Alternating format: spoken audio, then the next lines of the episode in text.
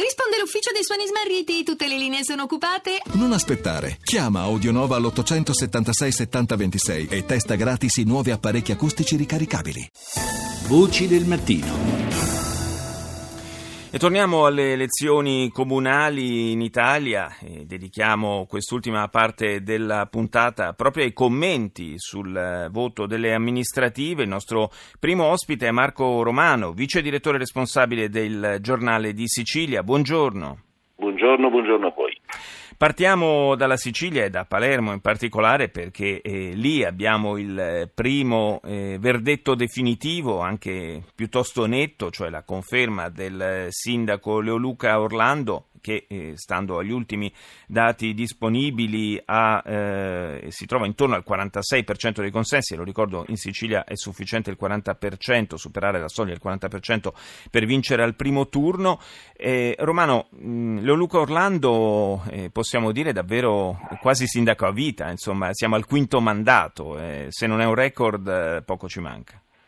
Il 1985 era ancora un anno lontano dal primo anno delle elezioni dirette e lui diventava già sindaco di Palermo. Eh, appunto, come dicevi bene tu, è il quinto mandato e per la verità è una elezione abbastanza annunciata.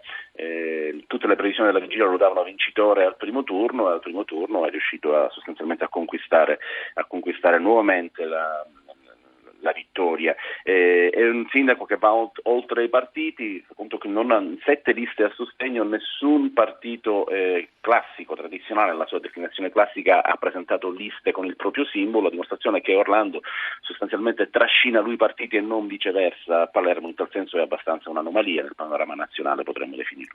E anche in Sicilia questo è un, è un risultato che non può essere considerato paradigmatico eh, proprio perché eh, la, è la figura di Orlando a fare, a fare, da traino, quindi insomma non lo si può prendere a esempio di, di, che, di quelli che possono essere gli equilibri politici eh, di tutta l'isola. No, e lui ci tiene anche particolarmente al fatto che sono i partiti che lo seguono e non lui che è espressione dei partiti. E del resto eh, questa tornata elettorale molto più che in passato a Palermo i partiti hanno sostanzialmente fatto uno, forse due, anzi addirittura tre passi indietro. Eh, nessun partito tradizionale ha espresso una candidatura, ma si è semplicemente accodato a candidature già esistenti. L'unica eccezione è data, ma non, non poteva che essere così, dal Movimento 5 Stelle che per la verità ha in linea con il voto negli altri principali comuni italiani è abbastanza sottotono rispetto alle previsioni della vigilia. Sì, un eh, risultato certamente deludente, ne parleremo anche fra poco, quello del Movimento 5 Stelle e dietro la, questa lunga serie di vittorie di Orlando, che segreto c'è? Qual è il segreto di, di, eh, di Leoluca Orlando per rimanere eh, in sella attraversando ere, possiamo dire, politiche diverse? Perché insomma l'85 era davvero un contesto politico generale completamente differente c'era ancora la corrente andreottiana di, della DC, eh, Orlando diventava appunto sindaco, poi rompeva rumorosamente con la DC, fondava un suo movimento, poi è stato sindaco sotto le insegne di Italia dei Valori, adesso è sindaco sotto le insegne di se stesso, ci verrebbe da dire. Eh sì. Beh, è, un po' un personaggio un po' particolare, eh, lui ha sempre saputo parlare alla pancia della città, eh, Palermo è una città dire, molto sensibile alle, alle grandi personalità politiche e lui da questo punto di vista lo è sempre stato. Eh, non ci sono stagioni in cui lui è sindaco che lui non venga ricoperto di critiche e di osservazioni da parte dell'opinione pubblica che però puntualmente poi ripunta su di lui ogni volta che si torna alle urne. Grazie, grazie a Marco Romano, vice direttore responsabile del giornale di Sicilia. Buona giornata e grazie. buon lavoro. Grazie. Saluto il professor Paolo Becchi, docente di filosofia del diritto all'Università di Genova. Professore, buongiorno. Buongiorno a lei e a tutti ascoltatori. Eh, le chiedo solo qualche istante di pazienza per eh, riepilogare molto rapidamente le aperture di alcuni dei quotidiani, eh, partendo dal Corriere della Sera, i 5 Stelle sconfitti nelle città, l'apertura, il voto delle città punisce i grillini, dice la stampa, comuni, la frana di Grillo, titola la Repubblica. E ancora il Fatto Quotidiano, sfida PD destra, 5 Stelle fuori, boom di Orlando e di Pizza Pizzarotti a Genova idem inseguono e ancora il giornale flop alle amministrative, il grillo perdente e infine il messaggero che titola Sindaci la sconfitta del Movimento 5 Stelle. Insomma, un dato è quello che eh, domina i commenti all'indomani del primo turno delle comunali ed è proprio quello eh, del, eh, del, flop, diciamo, del Movimento 5 Stelle che è fuori dai ballottaggi quasi ovunque, se parliamo dei comuni più importanti e più eh, popolati, e un flop che era in qualche misura eh, anche stato pronosticato ma eh, che è andato al di là eh, probabilmente delle attese. Ma no, veramente io l'ho pronosticato e ho detto che non sarebbero entrati al ballottaggio in nessuna delle città più importanti e quindi eh, la mia analisi sta- è stata più che confermata, eh, ma è evidente, fidatevi di me, eh, gli italiani hanno cominciato a percepire che la fiducia è una cosa seria, si dà le cose serie, come si dicevano in carosello. Tanti anni fa, quelli, quelli, che hanno qualche anno sulle spalle se lo ricordano. ecco, esatto, eh, gli, gli, italiani hanno per, cominciato a percepire questo, in particolare nella mia città, eh, dove io ho pronosticato con largo anticipo eh, il fatto che sarebbe stata una sconfitta storica, in una città dove il Movimento 5 Stelle era destinato a vincere perché se non ci fossero state tutte le cose che tutti gli italiani sanno, il Movimento 5 Stelle avrebbe vinto una vittoria storica a Genova e invece abbiamo visto un risultato del tutto deludente.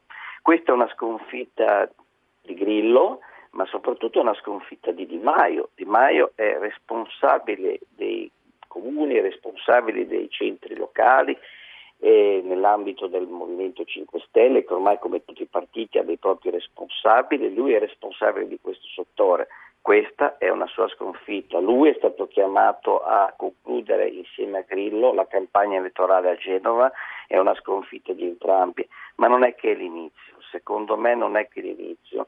Dipenderà da cosa faranno ora sul sistema elettorale. Mm. Questa è una prova eh, una prova del fatto che con un sistema maggioritario si creano i due fronti tradizionali, con il sistema proporzionale si va verso il caos.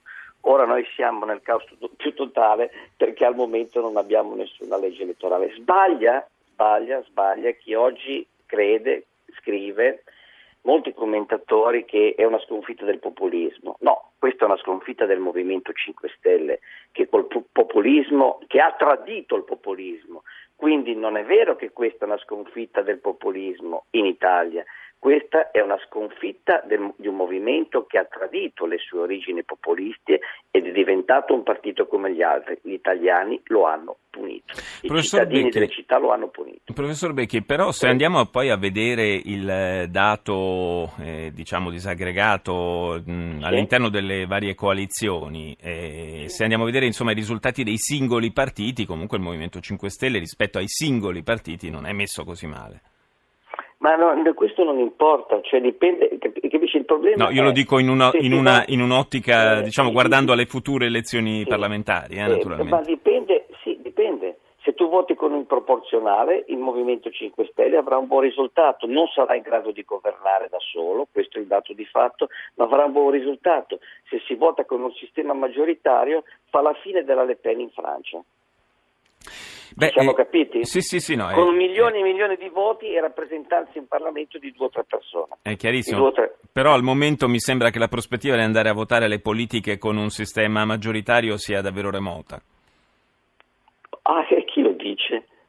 mi pare, fini- mi pare, che sia fallito al momento un sistema proporzionale, il proporzionale tedesco sbaglio, non hanno rotto le trattative su un sistema tutto sommato proporzionale, devono andare avanti necessariamente su un sistema perso- proporzionale, Berlusconi non comincerà a capire che forse vince con un altro sistema che non è quello proporzionale?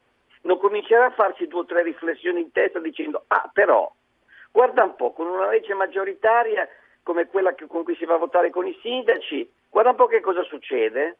Eh, tra l'altro il centrodestra esce molto bene da, prima, eh, da questo lei, primo turno. Lei non se la farebbe una riflessione di questo genere pensando a Genova. Ieri ho scritto che Genova sarà un laboratorio politico per le prossime elezioni politiche, per la prossima legge elettorale. Ma mi scusi, ma non mi, farei, non mi comincerei a fare una riflessione seria, pa- partendo proprio dai risultati elettorali di oggi che danno dei risultati sicuri, che danno dei risultati eclatanti. La vittoria di Bucci altro che quelli che parlano dei populisti. La vittoria di Bucci è una vittoria di Edoardo Rixi, non una vittoria di Berlusconi. Quell'uomo è un uomo della Lega.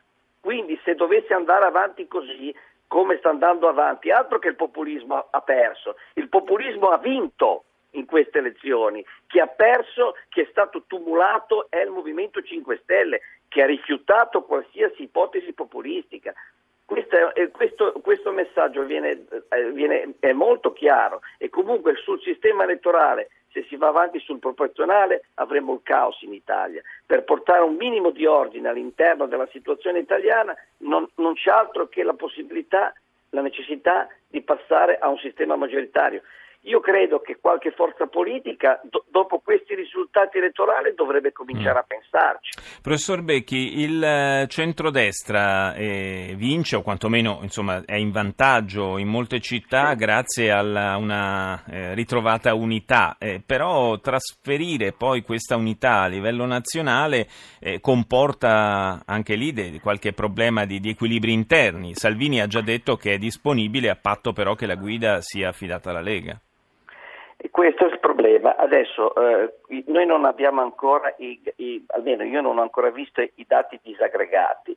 Bisogna vedere nel, quali sono i rapporti di forza delle singole, eh, delle, de, dei singoli partiti sì. no? eh, e quindi un'analisi accurata dovrà essere fatta. Cioè, dove, si, eh, Bucci si presentava con una serie di liste eh, c'era la lista di Forza Italia, la lista di Fratelli d'Italia, faccio un esempio, perché sì, sì. conosco di Genova, certo, di Genova. Eh, ma, ma, vale per tutte le altre parti, c'era eh, la Lega, eh, c'era... bisognerà vedere i voti che concretamente in appoggio a Bucci, per esempio, e così altri, nelle altre città, ha preso la Lega rispetto agli altri, agli altri partiti. A quel punto eh, Salvini potrà far valere le, le, le sue ragioni, ecco. però il dato di fatto saliente che Berlusconi mi pare non abbia capito è che qui eh, non è che gli italiani stanno premiando una possibile alleanza tra il PD e lui, quello che gli italiani stanno di nuovo in qualche maniera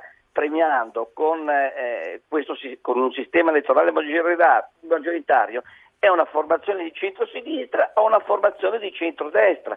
In questo sistema, che può anche essere a tre poli, perché il maggioritario, il maggioritario mm, semplifica, non è che non ci sono i tre poli, di questi tre poli poi uno viene sacrificato certo, durante certo. le elezioni, ma non è che quando nel 94 eh, si, si, andò a votare con il maggior, con il Mattarellum, sì. con il Mattarellum eh, a questo punto che cosa è successo? E c'erano tre, non c'era soltanto Berlusconi e, e, e, e le forze di centro-sinistra dall'altra parte, ma c'era anche Segni, se ricordiamo bene, il patto Segni. Bene, fu eliminato nonostante ebbe un sacco di voti. Perché? Perché il sistema elettorale maggioritario, eh, eh direbbe Luman, riduce la complessità e per un paese come l'Italia probabilmente adesso c'è bisogno di questa riduzione di complessità, se no non si riesce a governare. Di...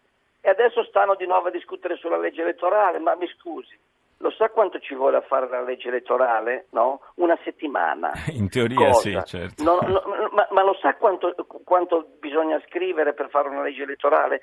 Un unico articolo un unico articolo in cui c'è scritto semplicemente si ripristina in vigore o termini giuridici magari più uh, precisi eccetera la legge X, X numero eh, del 93 o del 92 quant'era di, eh, di eh, cosiddetto Mattarella il cosiddetto Mattarellum. Eh, punto eh, ci, vuole, ci, vuole, per questo un accordo fra PD e, e centrodestra, naturalmente. Esatto, eh, vabbè, ma, ma, le sembra che non ci siano dopo queste, le, le, eh, dopo, dopo queste elezioni le, le, condizioni per fare una legge elettorale di questo tipo lasciando perdere quelli che abbiamo visto come si sono comportati, sto parlando del Movimento 5 Stelle durante le, le, le votazioni sul, eh, eh, sul cosiddetto eh, tedesco. Eh, professor Becchi, è probabile che come lei suggerisce qualcuno in queste ore ci stia effettivamente riflettendo. Grazie al professor Paolo Becchi per essere stato con noi, siamo in chiusura. Ringrazio il tecnico Emiliano Trocini, il regista Mauro Convertito. A domani.